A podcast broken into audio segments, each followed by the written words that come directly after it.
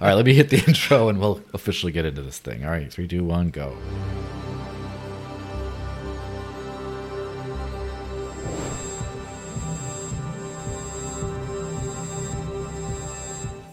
So, hey everyone, officially happy Friday. Welcome to the Digital Cash Rundown. We're at episode 145 already, which is, man, how that flies. Um, joined by the one and only Scott C. Business, Scott Cunningham. How's it going, man? It's going good. How's it going? Pretty good. Just working too hard, but you know what is life, right? That's gonna you work and then you die. trying to break out of the simulation here, you know. Um, yeah. Yeah. So, um, um, my Discord got a little screwed up, so some people with the NFTs got booted out. So if you're watching this, check and see if you can re-verify with stuff. And I'm probably gonna get rid of the wax NFTs that I was doing because they have a it's just janky. The bot doesn't work. So if you have one of those, just get in contact with me and I'll send you a free one on Polygon. And yeah, that's just that's it for that part. Um, otherwise, I rec- I'll recognize you if you comment in the regular live chats, and I'll I'll you know read your fake super chat it right. I'll I'll read your basic stuff. So there we go. Anyway, so before we get into this stuff. We got a bunch of stuff. I got to do the CoinATM radar thingy because they were they were nice enough to cold approach me and be like, "We want to throw you a bag." So, anyway, uh, CoinATM Radar. So this this podcast is sponsored by CoinATM Radar. When buying crypto with cash, an ATM is much more reliable and safer than meeting some random person in a random place, and much less likely to get you raided by the feds or whatever. I know some people that's happened to. And unlike an exchange, which can freeze your account, you truly own all the crypto you buy.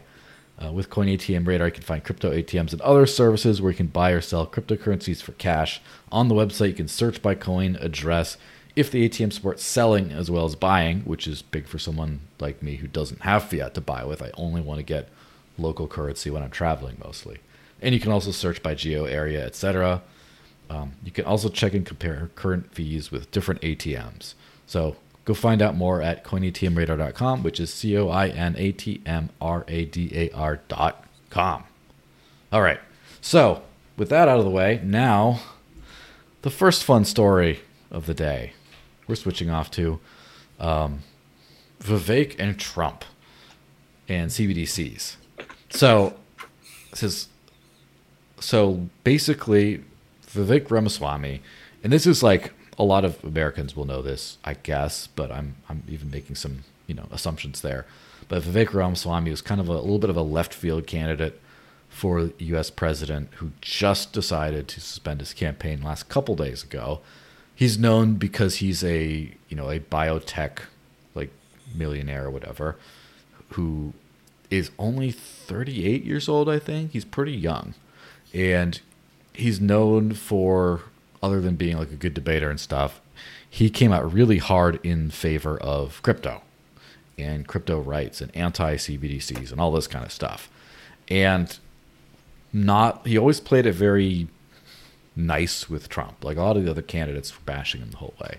But so now that he's conceded, he's kind of joined the Trump campaign is, you know, trying to push that. Maybe angling for a VP position, who knows. But the point is Trump is a total boomer, right? He's like eight, almost 80. He's getting up there.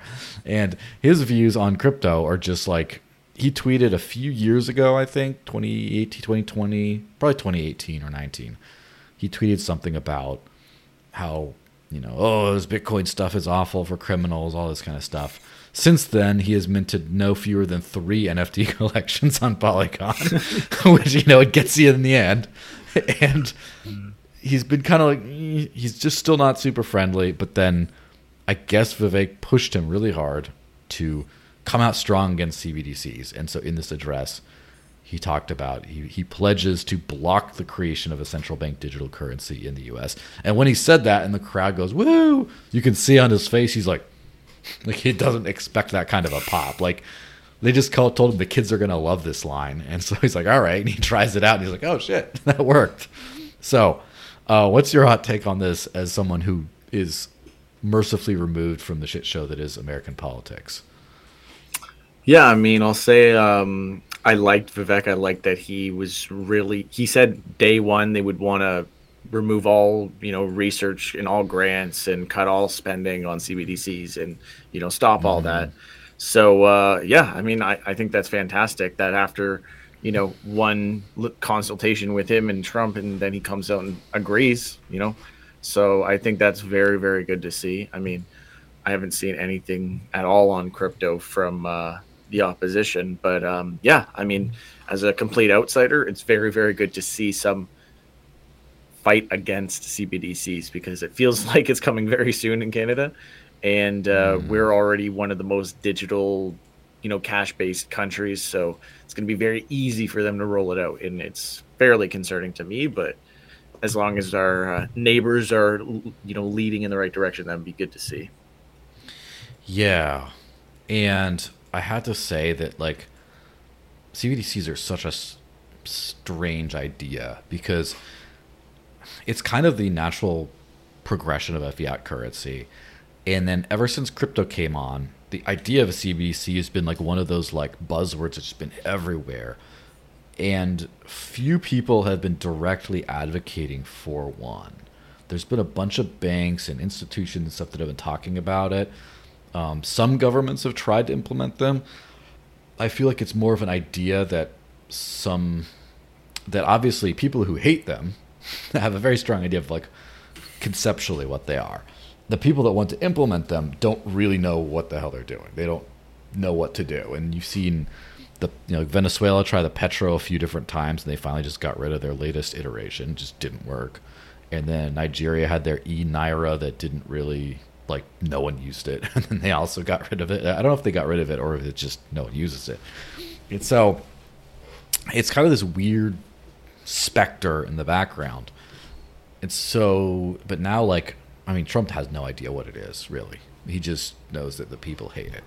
But um, the number one on the Republican Party, the number one, the f- very, very clear front runner, Trump, who we'll see, you know, there's still a possibility he doesn't get to run because of his legal challenges, but uh, he's now come out against it. Obviously, Vivek was a small fringe candidate, kind of, who, not fringe, but like not a major one, but now he's there. Um, the I don't know if it's a number two or three now, but one of the t- other top ones, Ron DeSantis, who was the anti-lockdown governor of Florida, uh, he's been super strong against CBDCs as well. So that side of the political spectrum is very anti. The left side of the polit- political spectrum in the U.S., I don't know if they're. I mean, I don't know if they're pro CBDC though. That's the thing. I've never heard. They just didn't really say much at all, as far as I'm aware. Yeah, I mean, they. I mean, they're like quietly rolling it out here in Canada. Like we had a survey put out by the uh, uh, the Bank of Canada that everyone pretty much in the survey said like they didn't trust it and they wanted it to like have privacy and all that. And then they put out the results of that and it was like, yeah, pretty much every, it was overwhelmingly negative response. So that was very good to see. I don't know if they'll actually you know follow that, but it was uh, it was a good turnout at least. Yeah, it, to be honest, I don't think anyone really realizes just how little financial privacy they have today. Anyway, but yeah, it's it's kind of interesting to see um, how that has kind of like shifted. Um, it is also very interesting to see like there's a lot of generational uh, prob like problems with the issue of tech and crypto in general, where younger generations know it and understand it. Older generations don't know it, don't understand it. And because tech is moving so fast, it's not like edges are different. It's just like a radically different world. Like crypto and digital like asset regulation and, and stuff being f- fair and free is huge on like the the young. And I hate to even say like a, an almost forty year old is young, but like you know, not a not a gray haired old fart or whatever. Like that whole category, it's huge for those people. And then for basically Gen X to millennial, I mean Gen X to boomers and beyond, it's not even like on their radar. They just I don't care. We have bigger things to worry about, and they don't. it's just so so interesting to see um, the two gen the kind of generational clash. Uh, like Vivek is probably I wouldn't say it's hyperbolic to say he's half Trump's age. I think he literally is just about half. It's you know Yeah. that's thirty. What's thirty eight times two? You know that's what seventy six. Yeah, that's about right. So, but good thing that we have that the influence is kind of moving forward. Um, I am really interested to see what what happens with CBDCs because, as I said so so so many times before, uh, it's such a concept, but no one knows what the hell it actually is or what it would look like. And I feel like governments are scrambling to just do something, and they don't know what that would look like, how it would interface with which apps and which banks and stuff. And that's the problems when you have a central thing, a centrally planned thing, is no one knows what the hell to do. Because, Yeah. like, when you tap, uh, let's say Apple Pay or whatever, and beep, it goes through. Um, no single entity knew how to do any of that. It was just layers upon layers of app developers and banks and things like that, just like making sure it all works. And that's the way the free market works, right? When you have basically the wisdom of everyone together, kind of working together without one person knowing the whole thing. So we try to centrally plan a digital currency. They just don't even know where to start. So I'm counting my blessings on that part so far. Fingers crossed. I think we're think we might stay ahead of the CBDC. Are you are you that optimistic or not? Uh, I don't know. I mean, I guess it depends who's in uh, who's in office um, and what their views are on it. But I don't know. To me, it seems like the opportunities that CBDCs offer for governance and and governments would be so far outweighing the pushback that they would get. It's hard to like. There's so many benefits. Like they'll first they'll say, "Oh, well, it can do your taxes for you automatically," and people go, "Oh, well, that's so convenient." And it's like, yeah, because it's going to just take the money automatically, and it's like, Mhm. oh, well, maybe that's less good, and it's and it'll just they'll have all these applications like ESG scores. Um, you know, you you've traveled too much, so you can't go on this flight or this cruise. So many applications that it could facilitate. It's like, yeah, maybe I'm just being pessimistic, but it's like, how many good things could it really offer you that you just can't already get through the regular banking system with digital money, right? And it's like Mhm. on the on the plus side, like, are there many ben- benefits that it would actually offer for CBDCs? I don't think so. I mean, might be a little bit faster, but they're already doing this with the FedNow. I mean, so I'm a little skeptical, but yeah. the fact that it's already kind of in the works is kind of concerning to me, regardless of who's uh, actually president or not. That's the real thing. Is people? I think I think a CBDC is a concept. I don't think it's a thing. Like it's just the idea of a centrally controlled digital currency. So just re- doing the FedNow to replace. So all you like just having FedNow, for example, in the U.S. and obviously other countries have their own, will have their own version if they don't already. Just a a centrally controlled settlement rail to banks and stuff um, that actually keeps user accounts. So it's when you open an account with a different bank, it's like your you still have your FedNow ID that you plug in there or whatever. Uh, just having that and then outlawing cash or getting rid of cash, that is a CBDC already, as far as what we've Pretty much, yeah. conceptualized. So in that case, I guess I'm super bearish on the possibility of avoiding a CBDC if that's how you're going to define it. Like, but as far as something new and different that isn't already happening in the fiat system, I don't know. I don't think they're going to be able to do something like that. So, and on honestly, um, stable coins that are have to register with the central bank to issue, like make USDC and Tether and all of them have to like register and get some approval from the central bank. That is also CBDC, perfectly defined. So mm-hmm. that's kind of what I'm gonna I see happening and is happening. In that case, that does suck. But something else, like the thing is, if you there's already legislation out there in several U.S. states at least, and l- being proposed in many others to ban CBDCs. But what does that what does that mean? Like, what is the law? Well, that's a good question, right? Like, because if because if Tether is a CBDC in this aspect, then they're not Mhm. banning Tether; they're banning some new thing from being created that is a CBDC. Maybe you're right in the way that uh, them jumping the gun on banning this concept just means everyone changes the words they use. Like, it's it's the bank stablecoin. It's not a CBDC. It's the bank stablecoin. And You know what I mean? Like Mhm. they'll just use different language and yeah. So I mean, yeah, I, that is concerning to me. And I mean, yeah, if you look at Tether right now with the amount of banned addresses, it's over a thousand now, and I believe it's over seven hundred and eighty million dollars worth of banned uh, USDT or blacklisted or whatever, where they've frozen the money and confiscated it. So it's like, yeah, it's getting pretty bad. And if we have something like that to compare to what a CBDC would look like or is, then yeah, it's definitely uh, yeah. So I've just brought it up. It's 1,254 banned addresses containing 178 million dollars US of USDT, Mm. and that's tracked on uh, Dune Analytics. Very, uh, very, very good website for tracking. Um, yeah. on-chain analytics. Yeah. So, from my perspective, I guess the anti CBDC sentiment, which seems to be in whatever you'd call, I guess, I wouldn't say free countries necessarily, but like free freedom um, supporting political movements, let's just say. seems like the anti CBD sentiment can be counted on to um, I guess slow some of the more Orwellian laws being put in place, maybe at least keep new laws from being put out. So whatever horrible stuff they launch has to be within current frameworks. But also, I think it's a more than that. It's a great cultural catalyst for the adoption of crypto, because before crypto used to be like super rarefied cypherpunk anarchist people, and then you know a bunch of tech people came on board. Then like I think libertarians as a whole are pro crypto. I can't unless they're just like ancient. if they're ancient, then maybe not. But everyone else, libertarians as a whole, but it's also a political minority across the world.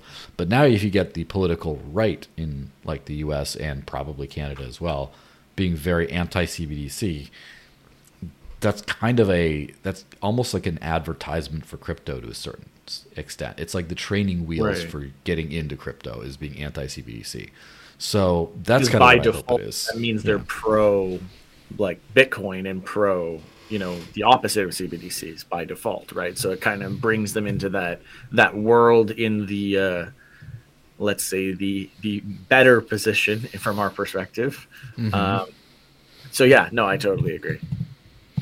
Yeah, man, crazy times. It's it is going to be interesting to see how in just a few years we're going to live in a completely unrecognizable world. Like already, you know, already it's pretty. You got crazy. your your Neuralink set up and you're chipped and you're spending your CBDC and Mhm. yeah it's going to be very very interesting to see how that that plays out. But yeah i mean if people have like good reasons to adopt a cbdc then like i would love to hear them. But like i haven't really heard many like positives like on the same line of all the negative things that it could potentially be facilitated for. I don't hear a lot of like oh like you're going to make more money because you have this. It's like well no you'll just it'll just replace what you've already got. Like it's just more work for something that isn't going to benefit you in many ways. Like maybe they'll pitch it'll automatically do your taxes and that might be a little convenient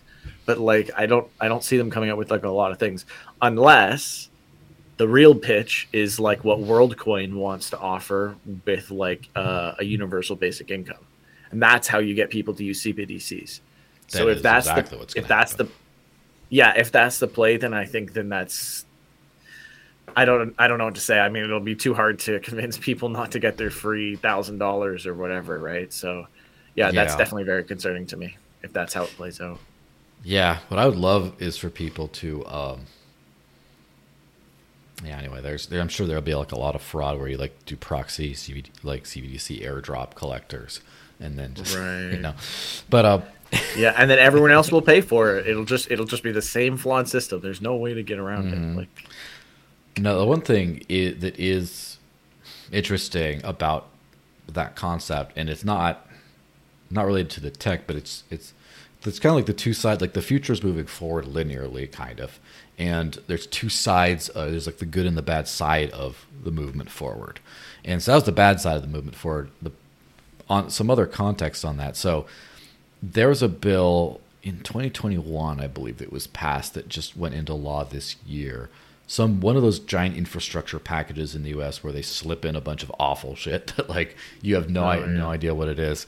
One of those things was so in the US currently uh, you can use cash for anything. However, if you try to make a purchase of ten thousand dollars or greater in cash, you have to the business has to file a report to the IRS immediately, basically within fifteen days, I think, and to just just say like this happened, this is the person, blah blah blah, and you know it's just a way of like basically fudding cash, right? And so that already exists. And they basically added the same thing for crypto now, where now if you receive, as a business, receive 10,000 or close to 10,000, it looks like they're trying to get right under the limit or whatever, you have to file, a business has to then file, um, report that to the IRS in file form and basically KYC the customer who does it. Now, the problem with that thing is, first off, it's being ch- challenged as in law by Coin Center and some other uh, people like that. It's still going through appeals, but the problem is that means if if I sent you to some like your public donation address, what could be construed as 10k or more of something. Now you have to KYC the mystery person. How the hell are you going to comply with that? And they're, they're Ooh, so it's just creating like impossible yeah, like policies. Yeah.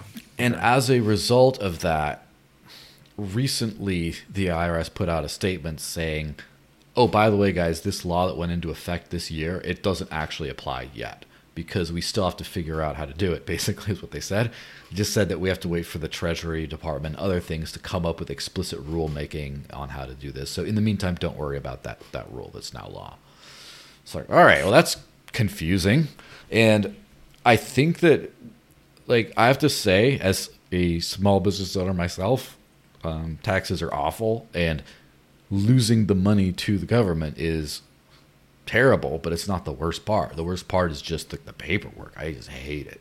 I hate keeping track of everything here. I hate. Well, CBDCs will solve that for you. They'll Yes, so right I-. I have to say, when I was a, an actual like employee before, which it's been so so so many years since I've been that for anyone, but um, it was just easy because I just filed a form once a year and basically just said, "Nope, that's it." And sometimes I get some money back.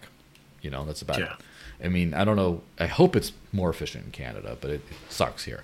no, no, no. I'm a small business owner too, so yeah, Yeah. it's uh, it's equally as inefficient. Yeah. So what I'd like, I think the the solution on the, the good side of that, so the, because crypto makes it impossible to comply with all these rules, especially because um, something that I'm looking forward to figuring out is part of my income is in Maya tokens, and Maya tokens aren't on any exchange, even the Maya Protocol exchange themselves. They're purely a peer to peer traded thing that doesn't have a market value as far as I know. So what the hell? Well, what am I going to do about that? You know, you know, stay tuned for more. I guess I might, I better, you know, tip my accountant some some extra on top because, but Tip him Yeah. some Maya, yeah, it's like yeah, you're going to and then he's like, "All me." right, now what? Now what do you do?" And he's like, "Okay, I'll figure this out." It's like, "Okay, once you're done figuring that out, let me know." Yeah, it's so one. of- It's one of those things where um, it's the the complexity of the reporting laws is just so bad that it will. Now that crypto's made things more complicated, it will have to change. And one thing I'm sort of bullish on is, I guess, some sort of like an algorithmic tool or something like that, where you just all you have to do is sign a transaction with all your wallets and it's not that hard to figure out even for a, an experimenter like me it's not that hard to figure out where all your wallets are so i got these phone apps i got this hardware wallet i got another hardware wallet i got this thing and that thing a little metamask you just sign them all and it automatically tracks everything cost basis everything and just prints you out a report and then you just do that that would you can nice. basically do that with Koinly, not to like Mhm. promote, you know, a specific one, but there's a have a few of them referral that you can. uh, I don't know, I might, but uh, I Mm-hmm. use them personally for mine. But I, I tested out a bunch of them. There's a bunch that are also really good, as long as you can connect your API, um, or you have like your API from the exchange you use, or just Mm-hmm. like give them your wallet address. They'll just do it all for you. it's like not the cheapest thing in the world if you do a lot of transactions like you're a day trader but if you're just like a normal user it's it's not crazy expensive and it's Yeah. very very like accurate and like helpful and and yeah it's it's very useful. And they have like different um like per country. Like so they have like you know for tax law for canada tax law for the us etc so yeah i mean fairly good. I, but there's there's there's a bunch out there. So i mean i'm sure a lot of them can actually do the same thing. Um Mhm. but yeah we're definitely at that point now where you don't have to like rely on a cbdc to do it for you. Yeah. So that's kind of a thing where now that kind of pushes the thing forward where you know the other thing is a lot of people don't have exposure to things like capital gains and capital gains reporting. It's only like specific investors do in the fiat world, where now every Yeah. single crypto person who uses this stuff on a daily basis might have exposure to that kind of a world, which puts pressure on, right? Because it's always like the government likes to screw certain small minorities of people because there there's few of them and they can't really complain. but when they start hitting everyone, that's when they have to actually make some changes because everyone complains. So Right. hopefully this inconvenience causes enough people to be like, all right, look, we need to do a like we need to do some sort of a cap on capital gains, right? Or a, a, a minimum threshold, like whether it's you know basically if transactions are under or a weekly whatever it is daily weekly whatever limit is under a certain total amount don't even have to worry about paperwork. And it's only on amounts larger than this do you even during a certain time period that you do and then you have to figure that that would out. probably be a good idea yeah. People have talked about this and i think they've suggested proposed legislation stuff. It just hasn't gone anywhere to my knowledge because i think i'd be super um, super happy about it you know if i heard about it but yeah speaking of Yeah. regulations and stuff let's hit on the zcash thing because this is very interesting um, and i kind of talked to you a little bit before the show about that but um, just putting up this um, post by Batbot. I, act- I I might actually know this person in like all these people. I might know a lot of these people in real life, but I just have no idea who it is. it's pseudonymous. So someone in the um, a quiet investor, um, who I can't remember exactly who that was, but whatever. I'm sure they like their privacy. Said update: We've received confirmation from Bias that we have successfully passed their compliance review and can proceed with implementing the new address type. Bias did not indicate a pref- preference between the TEX address and the trace by you know, whatever, all this kind of stuff. And Batlot says, um, looks like Zcash is going to stay listed on Binance. And yeah, I already explained privately, like before the show started, about um, the situation, how they're going to to delist a lot of privacy assets, and then Zcash added this new transparent address type, which is kind of a little bit of a misnomer because Zcash didn't change anything. An independent wallet developer uh, developed this new address type that can be used in wallets, and then a bunch of wallets, I guess, are getting on board that will only it's um, that can only receive transactions from transparent addresses. It's not just transparent; it can only receive from transparent addresses. So it just adds an extra step in tracing funds that go to an exchange. Where if I sent shielded Zcash to a transparent exchange address, the exchange just the address just says, "All right, receive this much money." Who the hell knows where it's from? Whereas now it's like you have to receive it from. So it's like it came from this address to this address. Where it came before that, no one knows still. But it's just that extra step for some reason makes them happy. So I don't know. What do you think? Well, it's probably because most people are going to be lazy. The people who actually like use it for privacy will do that, but I'm sure there's many people who were told to use it for privacy or just invest in it, and they'll just be like, ah, whatever. Like I don't care. You know what I mean? Like the the lowest common denominator all going to slip through. Maybe that's what they're hoping for, because like otherwise, I don't even see what the point would be. But yeah, I mean, if you like your privacy, you'll obviously continue to do those extra steps. The reality is, I try to do like privacy everything, you know, try to use like Signal for all my messaging and but like 90% of the people that you're like, "Hey, use this thing." And it's like, "Oh, I'm already on too many. I can't be bothered." So like a lot of people just like don't care enough about their privacy or don't know why they should or you know what I mean? Like Mofos uh, don't it's know the- their it- phone is spying on them. Yeah, or or you tell them their phone is spying on them, and they're like so desensitized to it. It's like, yeah, probably. I don't know. I say something, I see the ad. It is what it is. It's like, all right, well, if you don't care, you don't care. So, and I'm, but I, I think that's the attitude of a lot of people. I don't think that's the attitude of like a lot of Zcash users, but um, the reality is, is I'm sure there's many investors who feel that way and might just have it or their friend told them to buy it because of privacy, but that they don't really care that much, and they're just like, ah, well, you know, let me just, you know, I'm not going to do these extra steps, or they're not savvy enough to realize that that's what they have to do, or you know, whatever happens to be. I'm sure it'll be like a 20 to 30 percent margin of people where it's like the lowest common denominator is going to slip through, and I think mm-hmm. that's really what they're hoping for, you know. Mm-hmm. Yeah, it's kind of interesting. Um, how that whole thing works. And it's cool. First off, from the exchange perspective, from my understanding, there's absolutely no legal reason, no regulatory reason Binance needs to even remove any privacy assets. Kraken supports Monero, for example. Binance supports shielded Zcash. So, not just like every other address, but like you can send shielded Zcash to a shielded address in Gemini, which advertises itself as the most regulated crypto exchange in the world. And no one can see where that went. It's all their internal accounting that tells them that they report on. So if that's perfectly legal and no one's given Gemini any grief, there's no reason. The only reason, so if there's no regulatory reason, then the next thing under is usually like banking partner.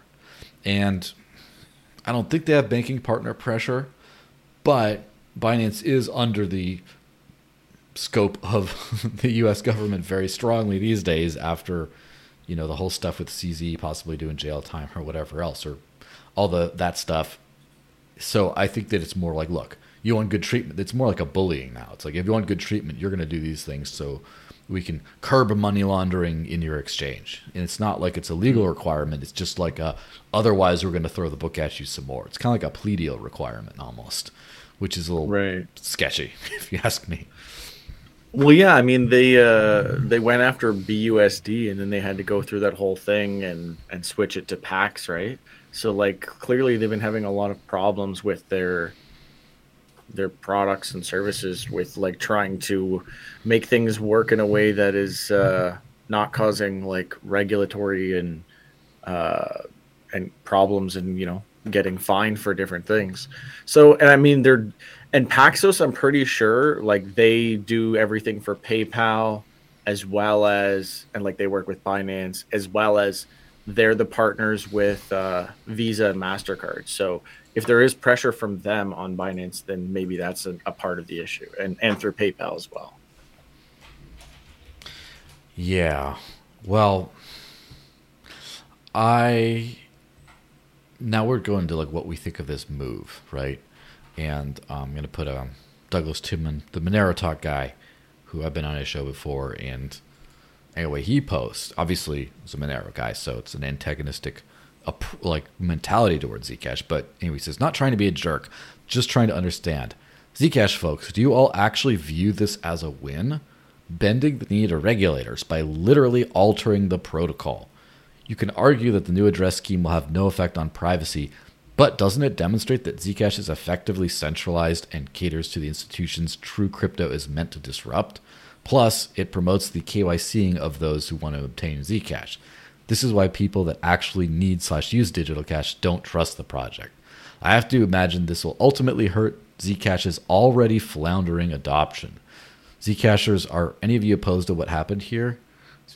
Tags the guy who said it says Monero folks are not angered by your unquote win. We generally see it as a loss. So before I chime in my many opinions on this, why don't you why don't you go first? What do you think? Sure. I mean, um, I I I, I half agree with them, half disagree. I mean, like obviously they want people to be able to uh, trade on the exchange, but at the same time, yeah, I mean, it is interesting that it's supposed to be like this decentralized private coin, but then they can like change it so quickly and and just like comply with what needs to be changed. And it's like, yeah, it could just be a slippery slope. I mean, uh, he does make a really good point in saying that at the very minimum, people who are KYC'd will like they'll know that they're buying Zcash, even if they send it to an address and then send it to a shielded address after. They'll know who is actually buying it to begin with. So they are definitely giving up like privacy by doing this. So it's definitely a step in the wrong direction. I mean, he might be a little over, uh, like a little hyperbolic, but uh, mm. I, I, think he's kind of right. I, I would lean more towards right. Uh, that that that is kind of concerning, but um, at the same time, like you know, he, he is also probably just like a little biased and like more of like a Monero maxi to some degree. But yeah, I, I don't think he's totally off off with this. Yeah, there's a lot of unpacking to do in this thing. Like, yeah, to be really correct, I have to like fine tooth comb this a little bit. Uh, generally Fair speaking, so well, first, just to address, there are some technical inaccuracies that I just want to get that out of the way. Um, literally altering the protocol is not something that has happened. The Zcash protocol remains completely unchanged. Um, some wallets have implemented something different, just like um, you can do view keys in Monero wallets, right? And it'd be like having some like auto view key share function in the new wallet that then a few other wallets implement and be like it altered the protocol. Right. So it's not technically accurate there, right? Um, and so doesn't it demonstrate that it's effectively centralized? Not only if a central actor made this choice, where uh, you know obviously central actor Binance influenced the choice, but who who dis- who did it is not necessarily a central actor. It's a now that's where he says that that's what it's so you have to pick this apart because and caters to institutions true crypto is meant to disrupt. That seems probably more accurate right? But centralized no. Caters to yes. Probably no yes. And uh, it promotes KYCing of those who want to change Zcash. The thing, the thing with that is availability on an exchange means some people will uh, will KYC in order to obtain it because that's what you have to do on an exchange, right? The difference is being does being on an exchange promote KYC, or is it just an option for people who go that route? But also, it it's been on Binance for like years. So I don't think this extra promotes a KYCing or something. In fact, it might even promote the opposite because this extra step required to do things might make more people be like, yeah, I think we need to move in the other direction. And so this is why people who actually need slash use digital cash don't trust the project. Well, I trust the project and I use a hell of a lot more digital cash than this guy. But I mean, it depends on what you mean by trust. I trust the tech and I, you know, I don't know about the would you call about the project, um, and you know what else? You see what's happening. You see as a win. Um, the one thing, so there's kind of two things at play here. There's a lot of talk, but two things at play. One thing is Zcash on a protocol level or whatever, which you'd call the Zcash asset is available to be accessed on more platforms, more exchanges, let's just say, specifically than Monero. Monero lost one, Zcash stayed on it in this case. That's an absolute win for Zcash. Now, implementing a new address type thingy, I don't view that itself as a loss for sure. I do not view that as an actual loss, but I do view it as a slippery slope. Now, that's where the next the next step in the slope is where we have problems i think i don't think this is a problem but i think the next one will be a problem where the if now it's like oh we need to start implementing wallets that have no z adder type or like some regulator says in order to do this you can only do transparent something like that starts to happen that's when it's like all right that's an absolute problem you cannot move any step further um, which they could already do that but yeah, the precedent it sets is not good, but it's like also the precedent of just being delisted is not good either. So I don't I don't kind of know. One thing's for for sure though is and this is my little rant where I come off a lot more like a Zcash shill in this context, although I don't mean to be well, a Zcash commentary, but in general. Crypto is so freaking full of virtue signalers. And I'm sure you see this constantly. The Bitcoin maximalists are the worst offenders, absolutely, because they post constantly about freedom and sound money and cyberpunk stuff while running right into the hands of the most centralized KYC, custodial, everything possible. And so, screw those people, they're hypocrites, right? I have to say the Monero people are a flavor, have a flavor of that too, though. Now, Monero is highly private, not the most private, but it's highly private.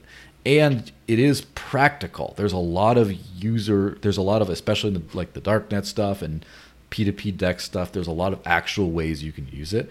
But also, as far as like buying gift cards relatively easily or like accepted at commerce, there's a lot of, a lot more than Zcash today. There's a lot of that stuff. So definitely that definitely that's not a virtue signal. That's virtue. But the signaling seems to be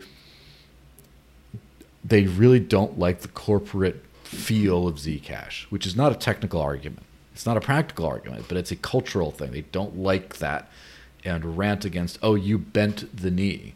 The tech didn't, but the uh, tech didn't bend any knee. Just some people did some things, therefore the tech sucks, is kind of the argument, sort of thing.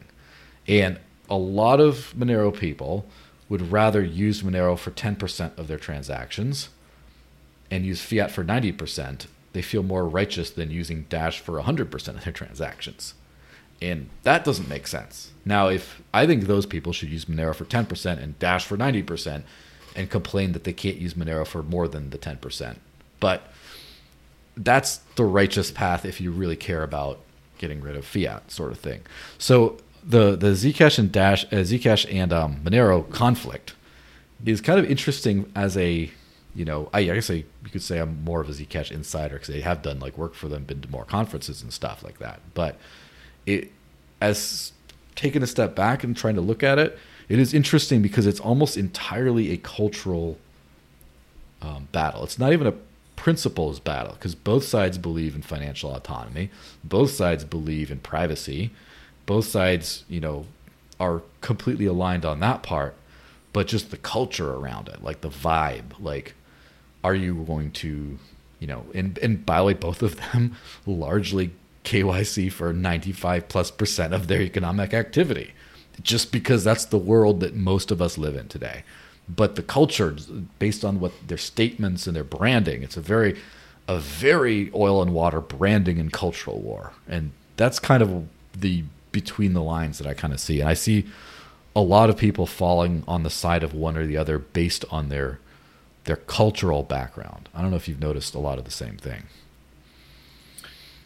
Yeah, I mean, um, I mean, there's obviously definitely more people probably using Monero, but um, and I mean, I'm a little biased because like I've been using Monero for a long time and not mm-hmm. so much Zcash, but um, yeah, I mean, you're you're definitely right there that like it's a little bit hyperbolic and i guess you do have to kind of pick through the nuances i think to some degree though like it, it's promoting kyc for those that like low common denominator that i was talking about the people who are just going to send it to an address and leave it there and they're not going to take those extra steps and then and then like you said if the next step is uh, wallets that only have that and then you know that's a slippery slope so mm-hmm. i mean yeah i mean anything that like rules against privacy and rules to towards KYC, I'm always naturally vehemently against. Mm. But uh, obviously, they don't want to be delisted either. So I totally obviously see the reason why that you would do this. So yeah, I mean, it is. It, it's kind of one of those things where it's like it is what it is. Mm. Um, I still would like to see more privacy coins and more privacy and less KYC across the board. Obviously, that's the the real end goal. But um, yeah, I mean, I would also like to say less infighting amongst the privacy coins and more of Absolutely. just like a collaborative privacy approach to the whole market and be like, look, we're all privacy coins. This is all good. Let's do, you know, con- like conventions and conferences where it's all there. And, you know, like they should be doing more of that. Um, but mm-hmm. I guess crypto inherently is pretty tribal. So it's one of those yeah. things and I have to like to sort of soften the criticism of the the Monero virtue signal.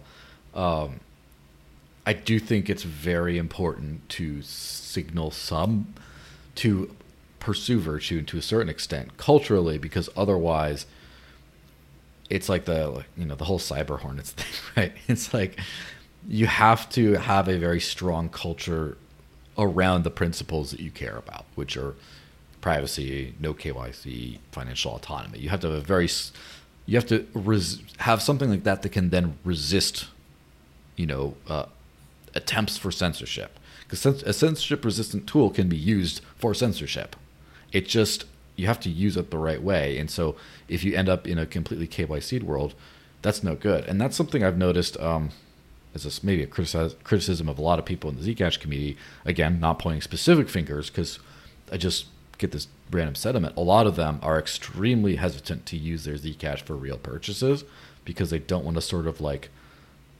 dox their supply or they don't want to do that kind of stuff and they would rather just use fiat and wait for the free world to arrive where they can use Zcash, you know, effectively and have their privacy. And I don't think that's ever going to come if they don't use it. And so, uh, one thing's for sure is usable DEX infrastructure is what all of crypto needs. That's why I'm huge into Thorchain, Maya Protocol, now Chainflip, and in the well, I mean, I don't know very much about Chainflip, but I'm you know it's one of the Thor children, so obviously I like that. And then supposedly later in the year, Serai Dex is coming out which is their whole shtick is to have Monero support. And so if you have a DEX that you can aggregate through Thorchain and get to Monero through there, that's a fantastic win. And so I've been pu- I've been pushing Zcash people to try to get Zcash onto the Maya protocol, so then Zcash is into that system, and uh, ultimately like staying on a big centralized exchange is always good in the short term and good in the midterm and not bad in the long term. But long term, you you don't want to be on centralized infrastructure. Long term, you want full open source, censorship resistant financial freedom at every step of everything you do. And so that's mm-hmm. that's where we should all be moving. So yeah, I mean, I would say don't get so grumpy, Monero people, about this, but Zcash people really start. This buys you time. This doesn't don't get complacent. Oh, we're still on Binance. Like, no, this buys you time until they delist you in a couple years anyway. Like, listen, it's coming. Maybe not a specific Zcash delisting, but whatever, you know, Prince, whatever you're trying to get out of crypto will not be possible by what the regulators do. So start working on the decentralized ways. Well said. All right, now let's hit this. Speaking of centralization institutions and all this fun stuff we like, Franklin Templeton. so Franklin Templeton, obviously with like ETFs and stuff like that, um, they their account they put laser eyes on their account, and I've been talking about about Bitcoin, yeah. which is kind of cringe seeing all these institutions like legacy institutions get in on the laser eye trend, or not even a trend, but whatever. But they've been posting some very interesting opinions on the actual tech. So they said on speaking of Bitcoin, they said ordinals and layer 2 solutions on Bitcoin shouldn't be ignored. These are vital to solving Bitcoin's economic security problem and increasing Bitcoin's utility as a store of value. So, what do you make of all this? what what is your take on ordinals? Like I um, it's interesting. Um, my take on ordinals is agreement with the tweet is that they are vital to solving Bitcoin's economic security problem and therefore increasing the utility as a store of value. Currently, that seems to be the case because Bitcoin's security budget, Bitcoin's fee revenue has just otherwise not kept up very well every halving does do a nice supply shock, pumps the price or whatever, but it decreases the total amount uh, in Bitcoin terms it's paid to miners, and as a percentage of market cap, it falls in half, right? So you need to increase fee revenue. People don't seem to want to pay more than a few dollars for a Bitcoin transaction, largely. Except Ordinals really added. I mean, Bitcoin dethroned Ethereum for a little bit as the most highly fee generating network, which made it made it unusable to use Lightning and a bunch of other stuff, which you know kind of hilarious. But it also fed the network. It kept it you know sustainable and secure while that was really popping off. So yeah, I, I guess my question is like, do mm-hmm. we want higher fees, or or is it more important that we're increasing the utility?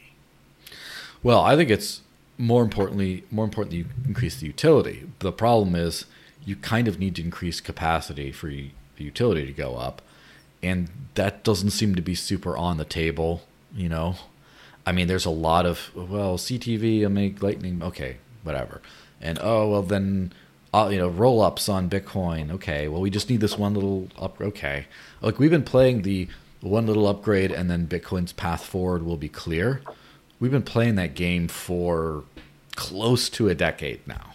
That's long in crypto terms. I mean, it's time to realize that we, if Bitcoin is going to scale on chain, Uh, sorry, if Bitcoin is going to scale so that regular users can use it in trust minimized ways, we need something different than what has been pursued in the past. We need something completely different, like increasing block size or allowing a drive chain or something like that, like a you know a merge mine side chain or something like that. You need something big, and this isn't the tweaky tweakies aren't seeming to work. So ordinals create a situation where people will pay a lot of money for on-chain transactions and that solves that problem for Bitcoin, the network. It doesn't solve it for the users. So Bitcoin's constricted block block size basically priced out small users of Bitcoin already. But the I would call it like the the first world tourist types still could use it. Oh yeah, I get to pay three dollars and send, you know, and I'll top up my Lightning channel or like you know, my oh, uh, just if your ten dollar latte and bagel combo like, oh, who cares if you pay two dollars and fifty cents for an on-chain transaction? Like, you know, it's freedom's worth it. Whatever you want to call it. Those people now they got priced out and they're pissed off, which is pretty funny because they didn't care when the like the little guy was priced out. So I don't know. Like, ordinals are the only thing that are working to make it sustainable under the current system. So I would say you got to change up the system, or you got to just accept that ordinals are the thing that's paying the bills. What if it was a Trojan horse to just get rid of all those people? I mean, I don't really think that it's a big loss if it is because those people that get priced out by that are so few. They're just like the few laser eyed podcasters. And fair enough. So, so the way that I would look at it is, mm-hmm. um, if Bitcoin is gold, then ordinals are just uh, gold coins that are that cost more than the regular gold because it's like uh, an NFT basically. But like yeah, they're commemorative gold coins. Yeah, exactly. It's, it's like little, uh, little nuggets. I can go to the bank and buy a regular coin, or I can buy like the special gold coin, and it might cost like four times as much. And it's like, yeah, well, that's kind of crazy if you're just looking at it based on the value of gold, obviously. But if you're looking at it based on the unique individual individuality of it, like an NFT, then it's like, yeah, maybe that makes sense. And I look at ordinals kind of like that, but I don't invest in gold that way because I don't really trust that. I'd rather just buy the actual gold and not have to worry about all the extra stuff. And that's also kind of the way that I look at ordinals. I'm not going to buy any ordinals. I don't really. I'm I'm kind of vehemently against a lot of that stuff. Just like personally, anyways, for investing, I think maybe that does, like you say, solve the problem of utility. But as an investment, I don't really think it makes a lot of sense. But that's just my kind of like uh, old mm-hmm. take towards like NFTs in general. But um, mm-hmm. yeah, I mean, I do think layer two solutions are good. I think increasing utility is good for that. Um, but yeah, I'm definitely skeptical around uh, actually telling people like you know invest in ordinals or any, anything along that line. Yeah, and so the next statement by these guys, which is, I guess, less specific and nuanced, but you know, still says, we believe in blockchain. We believe as blockchains improve in fees and performance, the potential use cases that are unlocked grow exponentially. Improving the economics and experience for the end user cannot be overstated. So, do you have any anything on this one? seems slightly contradictory to the uh, previous. Um, well, Unless they uh, mean improve as in go up in fees. well, I think uh, um, before they're talking about like ordinals are good and then layer twos are good, and here they're talking about um, better performance and fees are good, and lower fee. And I get the assumption is lower fees. Now it doesn't oh, necessarily mean lower L1 fees necessarily, but like lower fees for people to use it. And so, right. yes, it, it does seem a little contradictory without extra context. With extra context, maybe not, but it, they didn't provide that.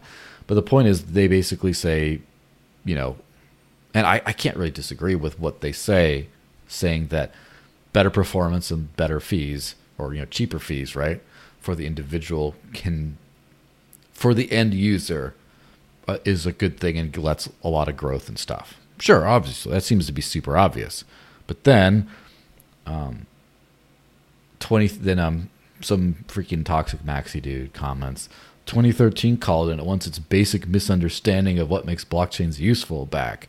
Get out of here with that blockchain nonsense. Focus on Bitcoin. okay. Um, so it seems like it's almost like a pushing in a big blocker area of things where it says it has to be useful to everyday users kind of thing. But the more important thing for me in all this is you have a large legacy financial institution now talking about very specific things of what should happen technically with with the biggest crypto, and they're basically throwing their weight around a little bit. And lest we forget, Van Eck and Bitwise uh, pledged a lot of like five or ten percent or whatever of ETF profits to go towards Bitcoin development. So now you have these big institutions that the ETF world is now. There's no really way around it, but like trying to control the direction of Bitcoin. So, what do you think? Yeah, I mean, uh, what you just said at the end there is definitely concerning. Uh, I do not want that to be the case. I mean, it's good that there's institutional adoption because then people who don't understand crypto can get into crypto. The issue would be that they're doing it all through centralized means, and hopefully they eventually get educated and then they get out and they get in the right way. But I feel like that's going to be less and less the case as more and more uh, banks and financial investment funds and all these different things start to adopt crypto. Um, I think it's gonna just it, will get people into it because they're like, oh, okay, I guess it's like widely accepted now. But then they're all just gonna be investing through these centralized means, and then more and more of the money in crypto will be in centralized uh, like in centralized control. And you know, people are also afraid that like Bitcoin's going to be way more heavily influenced by futures contracts and all these different things now with all of these different ETFs.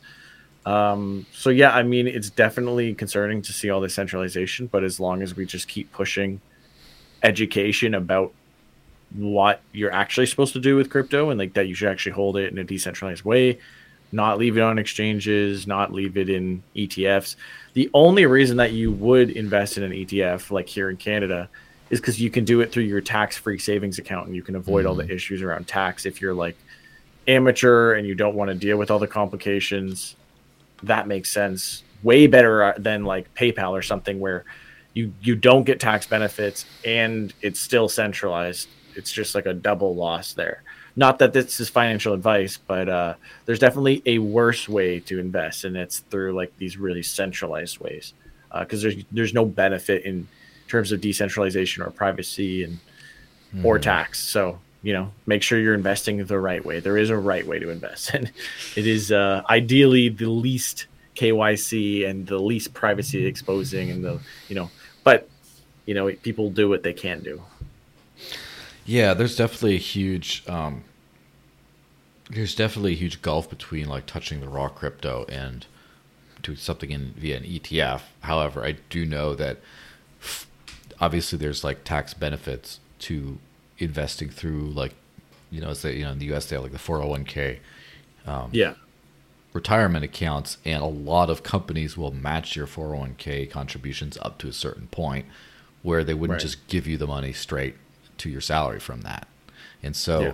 there's like a bunch of structures that incentivize things like investing, but investing in the old legacy fiat ways. And so because of that, like if I had a day job, let's say like a, like a regular job, I wasn't just you know paid by like a random freaking blockchain protocols from the sky and tokens that I don't even know have real value or whatever, right? They aren't trading on anything.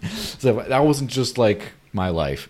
If I had an actual fiat salary, I would probably go for the max 401k match possible from an employer. The rest I'd get paid out in and convert to crypto automatically.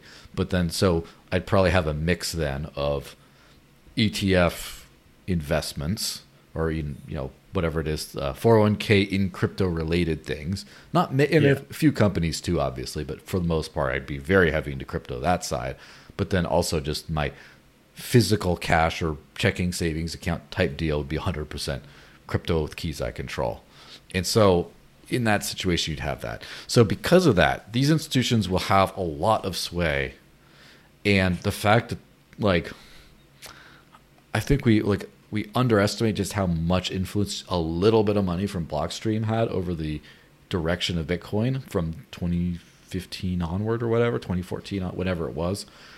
And then these big institutions are the reason they're throwing money at it is because they put a lot of money into Bitcoin. And they're not just going to be like, well, let's just see what happens. Whatever the decentralization decides is how things will shake out. Like, no, they, they want to make sure their investment is taken care of in the future. So not only they're making sure there's development funding available just in general as a resource, but I'm sure they're going to be throwing their weight around. There's a reason why they're they're commenting on very specific things because in terms of notice those those two posts that upset the maxis comment on two things. First of all, one says one comment specifically on ordinals, not just ordinals and L2s, but ordinals. And because there's a an effort through a lot of the, the, the Bitcoin world to filter or censor whatever term you want to use to basically get rid of ordinals to keep them from happening because they want to be able to buy their coffee and pay five dollar fees instead of twenty five dollar fees, you know, whatever it is. They want to still do that, right? Uh, and so it's it's directly commenting on that, saying, "Look, look, you laser eyes don't run this shit anymore." Is kind of what they're trying to say. We run this shit because we have more money in it than you do, or we have more institutional whatever. And the other thing they're trying to say is, look, this situation with obscene fees for the end user, and oh, just use Lightning, but you know, that hasn't really allowed end users to just have those low fees. That's going to end. We're not going to keep that up. So it seems like a very strong signal that one, we're in charge. Two, or you know, they think they're in charge, whatever. One, we're in charge. Two, ordinals are paying the bills, so we're not going to filter them for now. And three, we're going to move I wouldn't say quickly, but like we're going to move decisively on getting end users to be able to use this stuff for low fees whether it's through an L2 like they alluded to, or whether it's through getting a block size increase. So that's my translation of those tweets. I don't I don't know if you disagree with that. Do you have any disagreement or extra you want to add to that? No, I mean I think that's pretty succinct. Um, yeah, it, it really depends on like exactly the nuances of it, but uh, but yeah, no, I mean I I agree for the most part. I think um, they're definitely uh, trying to centralize uh, Bitcoin to some degree. And I mean, if it's $25, again, if I liken it to gold, that's not really crazy because if I was to just try to spend gold, it'd probably cost more than $25 uh, as a transaction fee. And I kind of look at crypto where Bitcoin is digital gold and like, you know, Bitcoin Cash, Litecoin, Dash are cash. Um, so, I mean, it is what it is. I mean, yeah.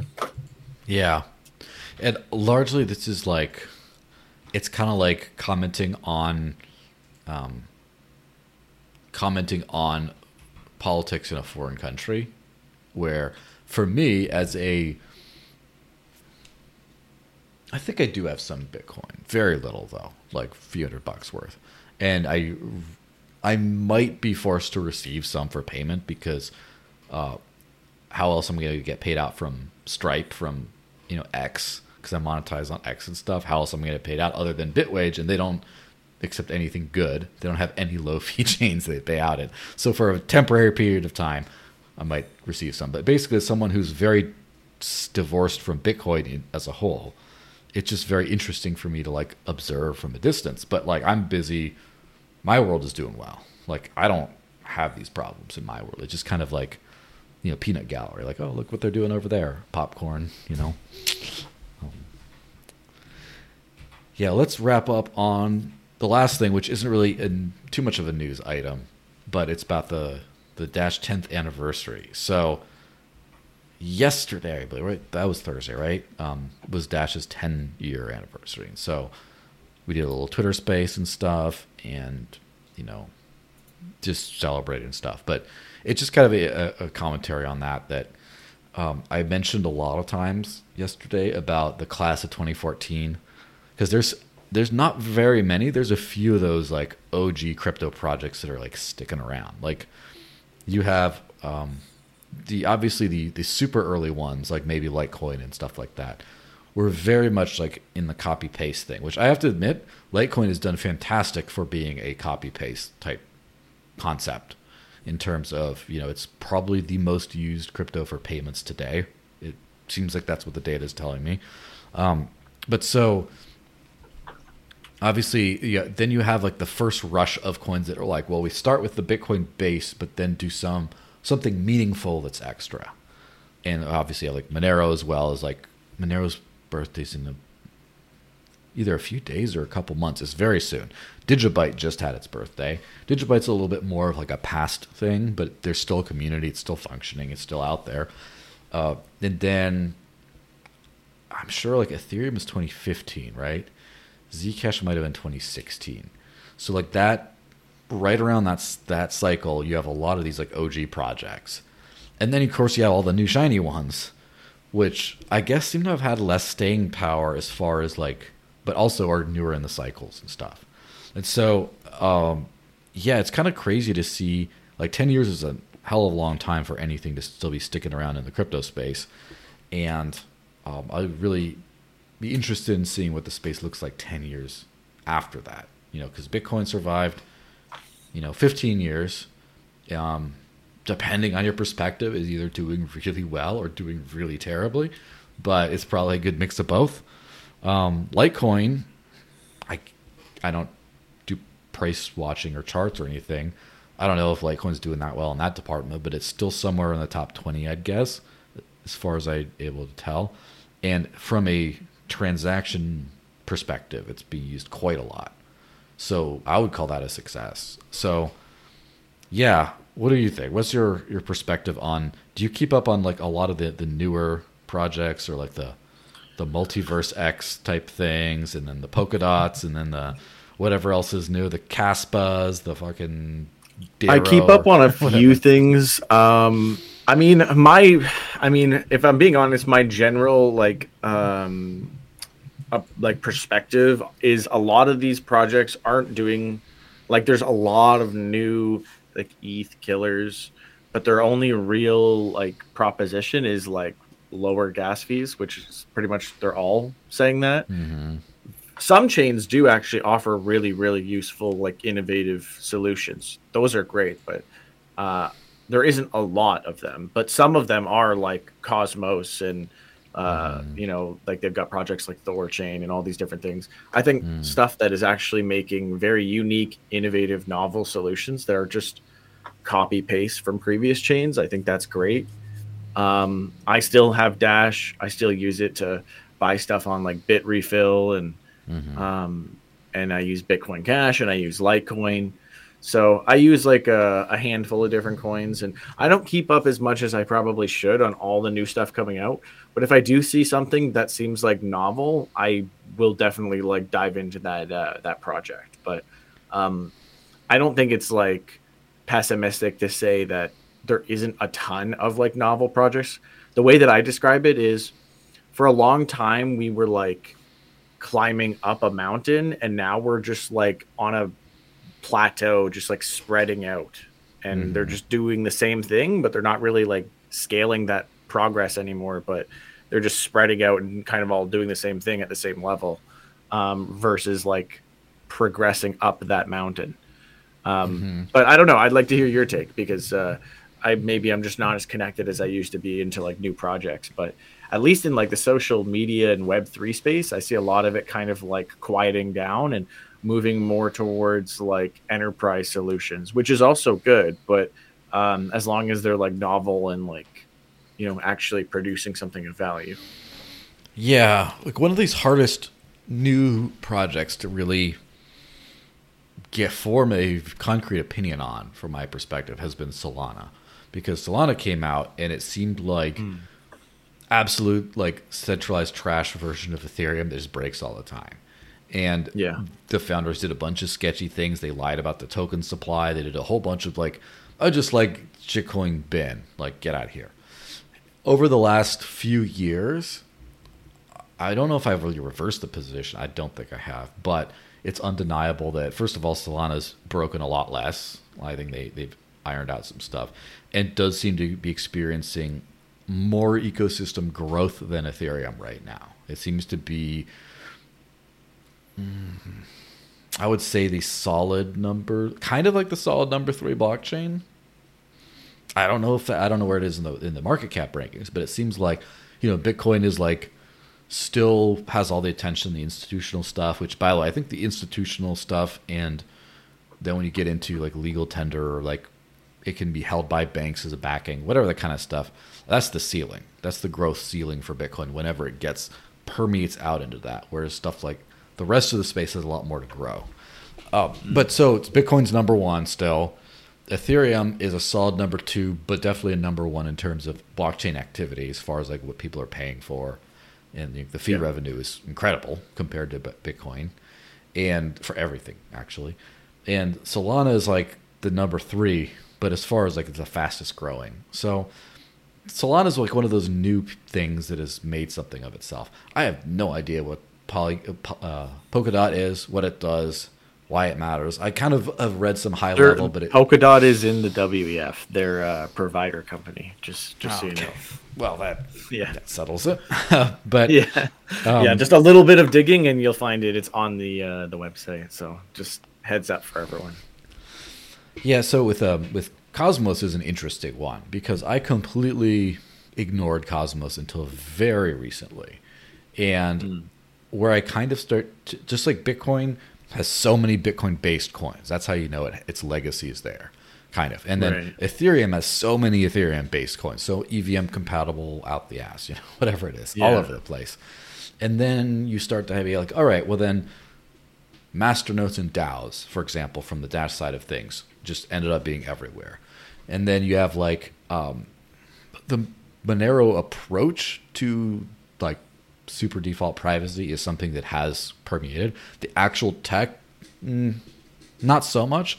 Zcash has zero has advanced the state of the art of zero knowledge proof and stuff like that, and you can see tons of projects building on that kind of stuff, which is kind of funny because Zcash comparatively to the legacy of the tech is just not doing super well at all, which is it's kind of a mm. kind of funny, kind of ironic. Uh, but then, so you have these kinds of things, and then I've just noticed so many projects be Cosmos based, which is a sign that they did something worthwhile. It's not just a shitcoin, right? It's not just a little speculative pump and dump. And um, so, from just what I know, like obviously Thorchain Cosmos based, and the Maya protocol, and probably the other Thor children as well. Although I haven't looked into it too much, so already mm-hmm. that's like big, and also the fact that Thorchain has all these imitators already is just like okay, that's a huge project. Um, yeah. But also, um, Dash Evolution is Cosmos based. Like the Dash data platform is Cosmos based. And then the Zcash community is talking about trying to make all of Zcash IBC compatible, therefore Cosmos based, instead of Bitcoin based. And that's kind of interesting. Um, but generally, the perspective on the old project versus new. Um, I kind of feel like it's just like when you have uh, physical generations of people, each generation knows a new thing or a different thing, and you might have like older generations might be uh, better on the um, discipline, on the hardiness of getting through day to day despite emotional trauma or whatever. They might be better on the work ethic or things like that, but then sensitivity, creativity, um, you know, lack of emotional toxicity, maybe some other like stuff, and obviously technological savvy. The younger generations are better at, and these are all good things, but each generation gets their learning thing. And I feel like the earlier generations were a lot better at basic resilience and decentralization. And I feel like that's why a lot of those old ones stick around because like even like a digibyte let's say which i'm not going to talk too much smack because i really like the project conceptually. I don't think it's being used or has been used for very much at all over the years but because it's you know decentralized and works the, the community has such staying power over the years. And then this and then whereas if you have a, a centralized shitcoin that comes out you know in the, the later years it might have more bells and whistles it just doesn't stick around because once the right. stuff fades it kind of like collapses like a company but then so i think basically you need these old long in the tooth projects that have that got the basics right of that generation but you need to pay attention to the ones that are willing to innovate and evolve and one cool thing about monero other than the fact that it just you know brushed up on its tech over the years like fixed this privacy exploit there and here, but also in, in gotten bulletproof, so the, the proof size was very much smaller for the ring signatures, etc. Um, is they are, as far as I know, actively in basically researching and intending on implementing uh, Zcash based privacy, basically. Although don't don't call it that or they'll get all touchy about it. But basically, you know, the Halo proving system, the trust, the the no the no trusted setup zero knowledge proving system that Zcash uses for its transactions today. They want to do that. So that's a great sign of like evolving and growing, and it's probably going to be around for a while. Um, Bitcoin Cash is an interesting one because uh, they're basically they basically are becoming a smart contract platform, but not by copy pasting anything by by building UTXO based uh, scripting and which is something no one's doing as far as I know. So I don't know if that's just like an annoying dead end because they're they're trying to do something when the whole something that's like you're trying to design like the best steam engine in 2024 it's like eh, why are you doing that? I don't know if it's that or if it's that they're breaking actual new ground and making something that's not as con that does what ethereum does but is nowhere near as convoluted and with all the scaling issues. And then even litecoin um, the MWeb extension block is pretty cool because it gives a lot of, I guess, a high degree of usability for a pretty good level of privacy. And depending on your definition, I guess I don't want to go into it too long, scaling improvements. Uh, and kind of just like a, a nice little tack on. I, I, think it's an elegant solution to a lot of its problems or its limitation, former limitations. And so, I don't know. I, I would my money would be on you know obviously if you're trying to speculate there's a lot of new projects that could use your money right but as far as like the ones to pay attention to i'd probably do you know earlier generation cryptocurrencies that seem to have a good track record of continuing to grow and innovate and i don't know that's seems like it could be yeah. a, a, fluffy answer too, but whatever. yeah, my last two cents on um, on Solana is so the while they might be better now, I mm-hmm. always go from the basis of like what were their original intentions and what are the things they did originally because based on that, if we look at something like Hex, for example, right? Like it started off, in my opinion, pretty much like a sketchy, scammy coin with the stuff that they were able to do but then after two years or whatever, that ability was no longer available with uh, mm-hmm. you know the Ethereum payments, etc. And then everything beyond that might have been, you know, legit, so to speak. But because it started in a certain way, and that's the foundation of how it was built and the things that they did originally, I would never endorse that going forward. Just like Solana did a bunch of bad stuff at the beginning, maybe they're better now, but I'm effectively tacitly endorsing everything that they did previously, as well as mm like, you know, like it's like okay, well, at some point, is it's like okay, you forgive and forget, or did they learn their lesson, or are they just changing because they just want the price to go up? Like, and it's impossible to really know. So, I'd rather invest in something where I'm not concerned based on the ethics of the people leading it because that's never a good bet, right?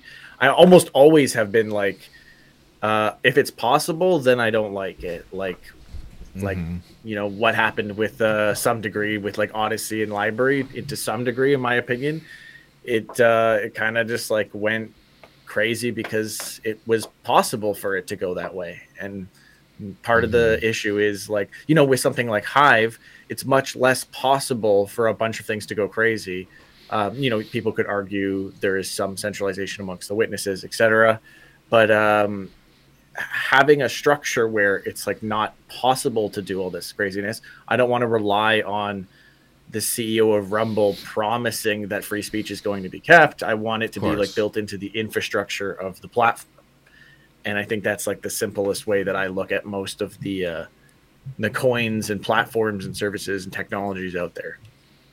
Yeah, absolutely. I, I don't think I can disagree in the slightest that uh, you should feel good about everything. Now, the in the early days, and this is how like old we are as far as in the crypto world, where like the the ten year old projects or those around that generation in the next couple people, it stopped really around the 2017 bubble, but people cared about things like initial coin distribution a lot. People were like, "Oh, well, who had it Yeah, in the beginning? Was there a pre-mine? If it's a pre-mine, it's a shitcoin." Like all this, they're really into that, and I think m- maybe a little too much, but definitely not compared to today. Today, no one cares. It could be a company owns the entire supply and just like gives it to people willy nilly, and they, they just, oh, well, I'm going to throw a bag at this. It's like, what the hell? yeah, meme now- coin investing these days. Oh God, so bad. It's a whole, it's a whole other thing. yeah. Yeah. So the, the the challenge with um, those early days um, cryptos, when you if you have a poor distribution or a centralized beginning or something bad like that, the question I always have, if you're going to revisit it later, is what has changed. So you could have an entirely like people get all like up in arms about Ethereum, the Ethereum ICO, and I personally think Ethereum's probably past its ICO, like where you care that they had an ICO because of how well distributed it is, how many people are involved, et cetera, et cetera. It seems just like Satoshi's hoard doesn't matter that much anymore because it's just so far in the past. It hasn't moved. Even if it's all Craig Wright's money, he's going to go dump on the market or whatever. Like it's still so much bigger than that today. It's so same thing as like Litecoin had a this first uh, few days or first day had like a vertical emission chart. Dash had the same bug in the code for those fork from Litecoin. You had a lot of that stuff. People used to get really sketched out by that. I don't think anyone cares today uh, because you can look on the blockchain see the supply of both are pretty, you know, they're they're pretty well distributed. And then you Monero, I believe the official line is amongst the community is a literal scammer found in Monero. That they say that. And Fluffy Pony is just the guy who took over when they got rid of the scammy founder guy. And so that no one cares about that. Um, Zcash had the founder's reward, which ah, I did not. I even to this day, I personally am not a fan of at all. I don't think that you should just have like a like the block reward go to some like VC people type thing. And now the the block reward has been repurposed to the dev fund, so it's just like a you know it goes partially to Zcash Foundation. They have a bunch of grants and stuff like that, and partially to Electric Coin Company every few years. And they revisit that once in a while. But the founders reward, the, the idea you're paying people from the block reward not to even do work, that you just just initial investors who seeded, you know, the that's a little weird to me. I don't like that. But Zcash today is not bound by that, I don't think. So the question for Solana, which I have not looked into this answer, but the question which then I will look into is what has changed? Um, is the final supply and total supply knowable now? Who made these sketchy decisions? Are they still making all the decisions? And if the answer is yes to that, I'd be very wary of where that goes in the future. If it's like, well, yeah, that guy, he's not there anymore, he's gone. Like, I know one of the two IOTA founders, the main guys, is gone. I have not kept mm-hmm. up with IOTA at all, but I just know that that guy's been gone for a couple of years now. So Yeah. these things can change over. Yeah, admittedly, I don't know enough about like Solana dApps to say that there is nothing innovative there, but I don't know of anything super innovative on Solana. I mean, the most of what I see coming out of Solana is like NFT stuff, um, but I, obviously that's not anything new by any means. So I don't know. I mean, if if someone wants to, you know, send me like check out this really innovative Solana project that doesn't exist on any other chain, I would love to see that. Be more than interested to look into that. Uh, but I don't see a lot of that. So I'm always skeptical of chains that are like, we're basically Ethereum, but with better fees, which is what everyone is offering. And then what are you like? Is there any interesting novel projects or anything that's been attracted to your chain that actually want to stay there and will not go somewhere else? Because I always liken it to if there was an Ethereum killer, like truly, it was Tron. Um, but that never happened. It could have easily been Tron, and I mean, it didn't happen kinda. because because it's it's you know it's too centralized, and Justin Sun is causing problems everywhere he goes, and many many different not things. innovative enough. But-. But yeah like they they didn't do anything that novel. It was literally just like every dap was a gambling dap there was no there was no social media. There was like one or two social daps i reviewed them. Then they just disappeared. They never did anything. They never really expanded. They could have been but they just didn't. They they flopped. And um and then and then you know you have eos and they tried to do voice and they were the most expensive domain purchase in history. And then they completely that. flopped on that as well. There's there's so many like opportunities for projects to to be what they're saying that they're going to be and then a lot of the times it's not really like it just ends up being like another copy paste of what we already have and it's like sure i mean we could have more but i want to see like like i said everything's just spreading out. They're not making like new things. They're not scaling that like wall to like new heights new progress i just see a lot of the mm. same stuff being copy pasted but there are some things that are coming through the noise and i'd love to see more of that on solana. I'd be more than happy to endorse solana if they came out with like some really useful thing that everyone wanted to use and i was like okay well now there's a good reason to be using it. But i just don't see that currently and that They again like, that could just They have shoes. yeah that is interesting. I mean but but that's not like that's novel in the sense of it's like interesting but like a cryptocurrency having shoes doesn't really mean anything. Like do you know what i mean? Like it's not like uh it's not like any other cryptocurrency can't have shoes. Like there's nothing like special about it in terms of like it's not like i need to use solana because they have shoes. It's like okay well any like you could do that for anything right? I mean ma- maybe i need to look more into their phone because like maybe Mm-hmm. it's like something super special about the phone because it's using solana but i uh, to my understanding it's just like it's solana and it has a phone you know but uh, uh, Yeah. maybe i'm wrong So uh, the one caveat on, I agree with everything on Tron except for one thing.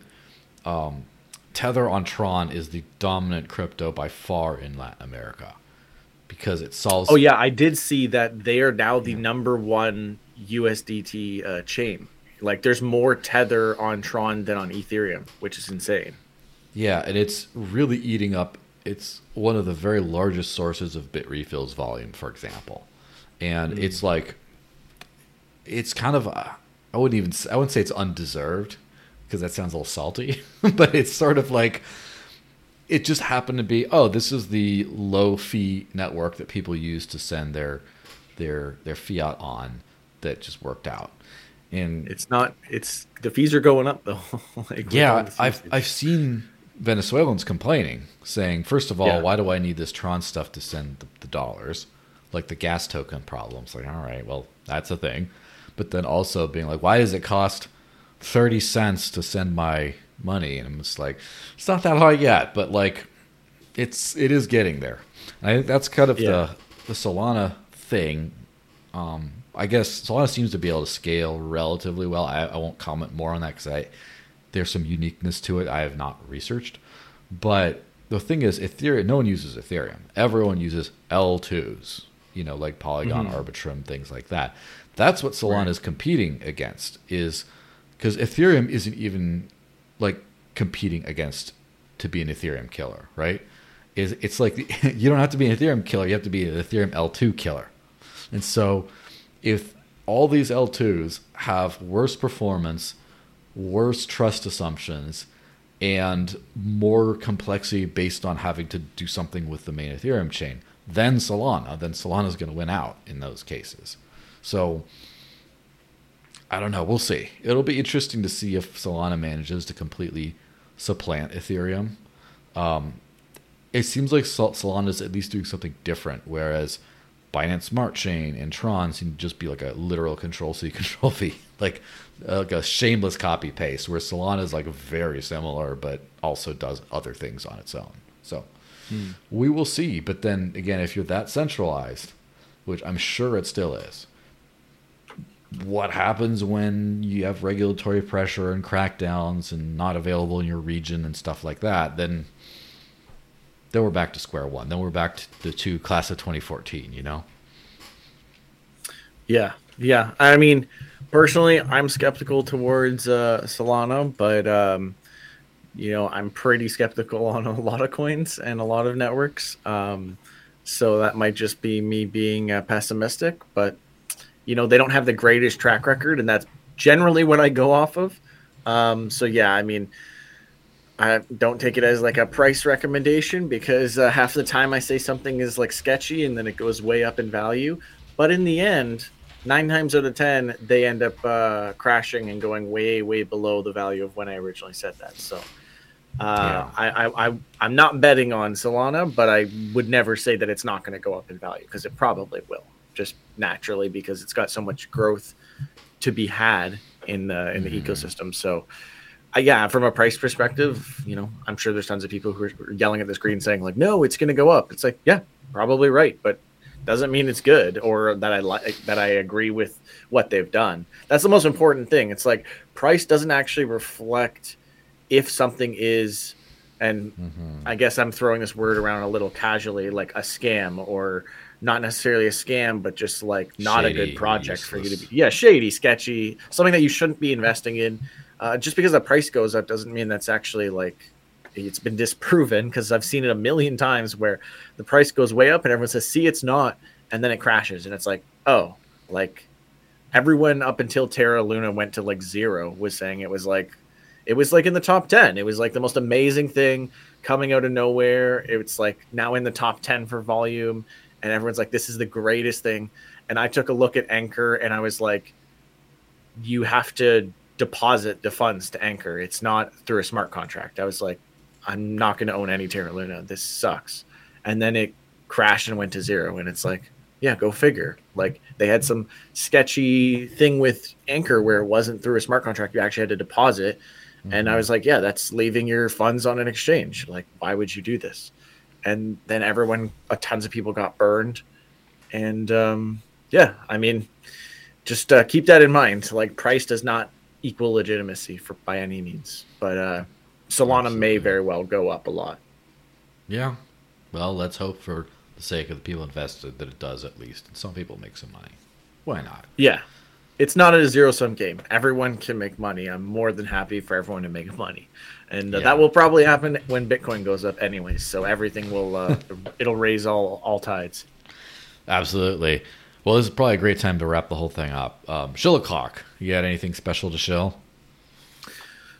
Um, yeah, I mean, just uh, you can follow me anywhere at ScottCBusiness or uh, check out my podcast Tech and Things. I haven't really been posting, but uh, you can still uh, follow along with what I am talking about. Probably the most active on uh, on X slash Twitter and mm-hmm. a few uh, blockchain social platforms. But yeah, everywhere at ScottCBusiness. I'm I'm wearing this on my shirt. I don't know if you can see that, but very very small print. Mm-hmm. Uh, it says at ScottCBusiness, but uh, yeah, you can follow me there or Tech and Things is the is the show. All right, fantastic. Well, thanks for being on, everyone. Thanks for watching. Um, I got some NFT store stuff to sort out for my my grumpy super chatters, but yeah, we'll be back next week. Um, let me check the cal- calendar real quick. Um, probably should have had this this done before, but yeah, I think next week is going to be the Dash podcast. So everyone tune in, get ready for that one. And have a great weekend. I'll see you all around. And yeah, remember your phone is spying on you. Don't forget that. bye bye, guys. Yes, private privacy matters. yeah, bye bye.